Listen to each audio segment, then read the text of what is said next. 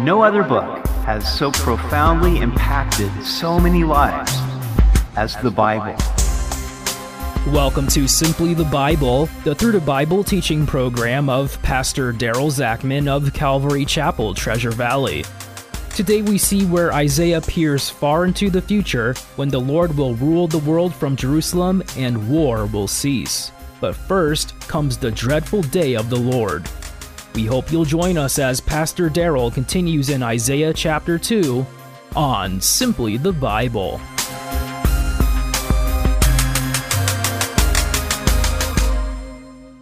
In Isaiah, we see God reaching out to his people who have forsaken him. He does this by rebuke, but also by persuasion. He appeals to his people to wash themselves, to reason together with him, so that they may become white as snow. But overhead are the gathering clouds of judgment. Now, in chapter 2, God gives Isaiah a vision far into the future when Jerusalem will be exalted above all nations and the Lord will reign from Zion. Isaiah 2. The word that Isaiah, the son of Amoz, saw concerning Judah and Jerusalem. Now, it shall come to pass in the latter days that the mountain of the Lord's house shall be established on the top of the mountains and shall be exalted above the hills, and all nations shall flow to it. Many people shall come and say, Come and let us go up to the mountain of the Lord, to the house of the God of Jacob. He will teach us his ways, and we shall walk in his paths. For out of Zion shall go forth the law, and the word of the Lord from Jerusalem. He shall judge between the nations and rebuke many people. As Isaiah refers to the latter days, in this instance, it refers to the millennial reign of Christ. Isaiah peers far into the future, even ahead of us. Now, presently, Mount Zion in Jerusalem is not very high. We might refer to it more as a hill than a mountain, although I must say, it is quite wonderful as you ascend the hill in anticipation of seeing the city of the great king. We are going to Israel come this spring, Lord willing, and I'm looking forward to that. But in the future, Mount Zion will be established on top of the mountains. Is this speaking of a physical elevation or an elevation of importance? It could be both. There could be topographical changes that God does. But certainly, Jerusalem will be exalted over all nations in its importance. All nations will flow to it. Now, usually water flows down, but the nations will flow up to Jerusalem. Many people will come to Jerusalem because they want to learn the ways of the Lord. What kind of world will it be when all of the inhabitants seek God and His ways? What will life be like when everyone wants to walk in God's law? Now we live in a world where people rebel against God and His ways. We can't even fathom the glory, the joy, and the peace that will exist in the world at that time. And we think of all the goods and services that are exported from one country to another. But imagine with the law of God being exported from Jerusalem throughout all of the world. These will be the words that bring everlasting life. The Lord Himself shall judge between the nations. Now, many judges today are not just. They legislate from the bench rather than impartially uphold the law that they've been given. They acquit the guilty and condemn the innocent. Sometimes they fail simply because they are human and weak and deceivable. But every judgment the Lord will render will be just and merciful because that is who He is. They shall beat their swords into plowshares and their spears into pruning hooks. Nation shall not lift up sword against nation, neither shall they learn war any more. What will be the result of God's justice on the earth? The nations will beat their swords into plowshares and their spears into pruning hooks. There won't be need for any weapons of mass destruction. Military budgets will be cut to nothing. Nations won't start a nuclear power program as a disguise for manufacturing atomic weapons. They won't even train for war. There won't be any need for such things because God will judge the nations justly. He will determine their borders and their laws, and he will protect the innocent. O house of Jacob, come and let us walk in the light of the Lord. Now, the problem was that even though the future looked bright for Jerusalem, their present was dark because of idolatry and greed, pride, and the exploitation of the poor. So Isaiah calls them to walk in the light of the Lord. As we look around today, we see that the world has become increasingly dark as people are falling for the idols of money, sex, and power. But if we would save ourselves from this perverse generation, then we must determine to walk in the light. John the Apostle wrote in his first epistle If we say that we have fellowship with him and walk in darkness, we lie and do not practice the truth. But if we walk in the light as he is in the light, we have fellowship with one another, and the blood of Jesus Christ, his Son, cleanses us from all sin. Verse 6 For you have forsaken your people, the house of Jacob, because they are filled with eastern ways. They are soothsayers like the Philistines, and they are pleased with the children of foreigners.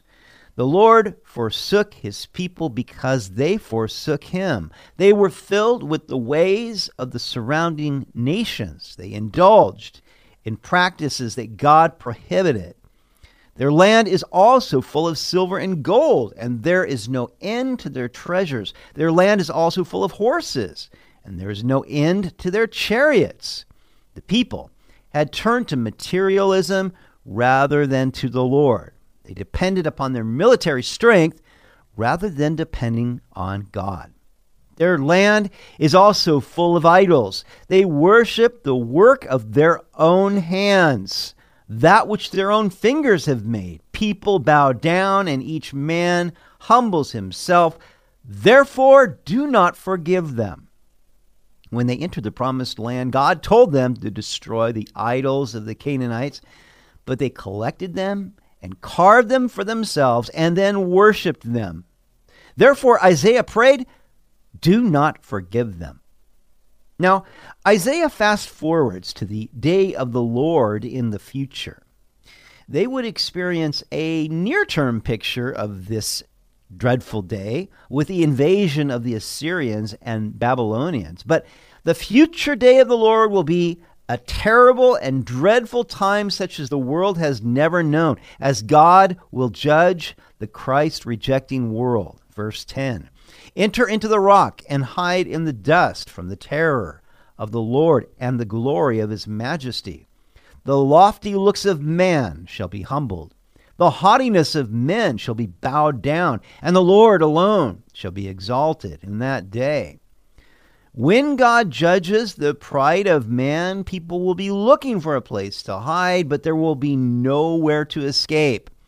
John the Apostle was brought into the future when he saw this being fulfilled in the book of Revelation, chapter 6, verse 15. And the kings of the earth, the great men, the rich men, the commanders, the mighty men, every slave and every free man hid himself in the caves and in the rocks of the mountains, and said to the mountains and rocks, Fall on us and hide us from the face of him who sits on the throne and from the wrath of the Lamb.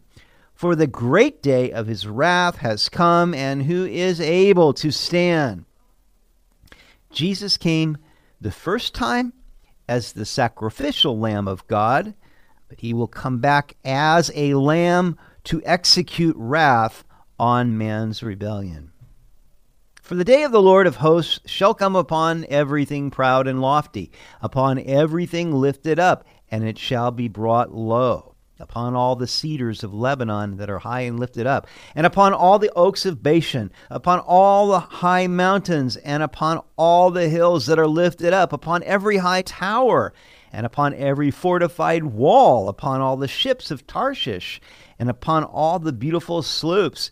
The loftiness of man shall be bowed down, and the haughtiness of men shall be brought low.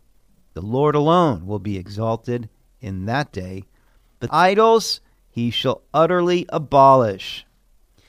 Now, pride is the sin, of course, by which Lucifer fell from heaven, and God hates it. Proverbs 8:13 says, "The fear of the Lord is to hate evil, pride and arrogance, and the evil way, and the perverse mouth I hate," says the Lord.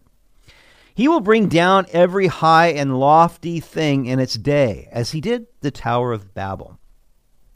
Tarshish is mentioned here, and that is thought to have been on the southwestern coast of Spain. It was known for its exotic trade and beautiful ships, but these would be destroyed as they represented man's loftiness. God will abolish every idol, and he alone will be exalted in the earth.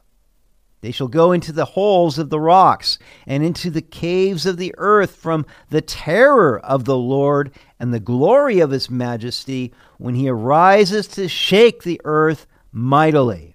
In that day a man will cast away his idols of silver and his idols of gold, which they made, each for himself to worship, to the moles and bats, to go into the clefts of the rocks and into the crags of the rugged rocks from the terror of the Lord and the glory of his majesty when he arises to shake the earth mightily. Man's lifeless idols will do him no good in the day of the Lord. They will cast them away to the moles and to the bats. Even today, people have made materialism their God, always seeking what is economically expedient rather than what is morally expedient. Idols of many shapes and sizes fill our land. If only people would view their idols today the way they will see them in the day of the Lord. Sever yourselves from such a man whose breath is in his nostrils, for of what account is he? Finally, Isaiah gives a word of exhortation Sever yourselves from such a man. What kind of man? The proud, lofty, and idolatrous man. Because his breath is in his nostrils. In other words, his own breath is in God's hands and he doesn't control it. Perhaps this is a reference to the Antichrist, whom the world will follow in the days prior to the day of the Lord. Likewise, today we must sever ourselves from the spirit of the Antichrist that already exists in the world. We do have a great future ahead of us. We can't even imagine how glorious life will be during the kingdom age. But before that time, the day of the Lord will come to bring down everything that exalts itself against God. Seeing that the Lord could come for his church at any time, and the Antichrist would soon be revealed, how shall we then live? We should humble ourselves beneath the mighty hand of God and seek to obey his ways. Finally, we should sever ourselves from the proud, lofty, and idolatrous ones who are headed for destruction.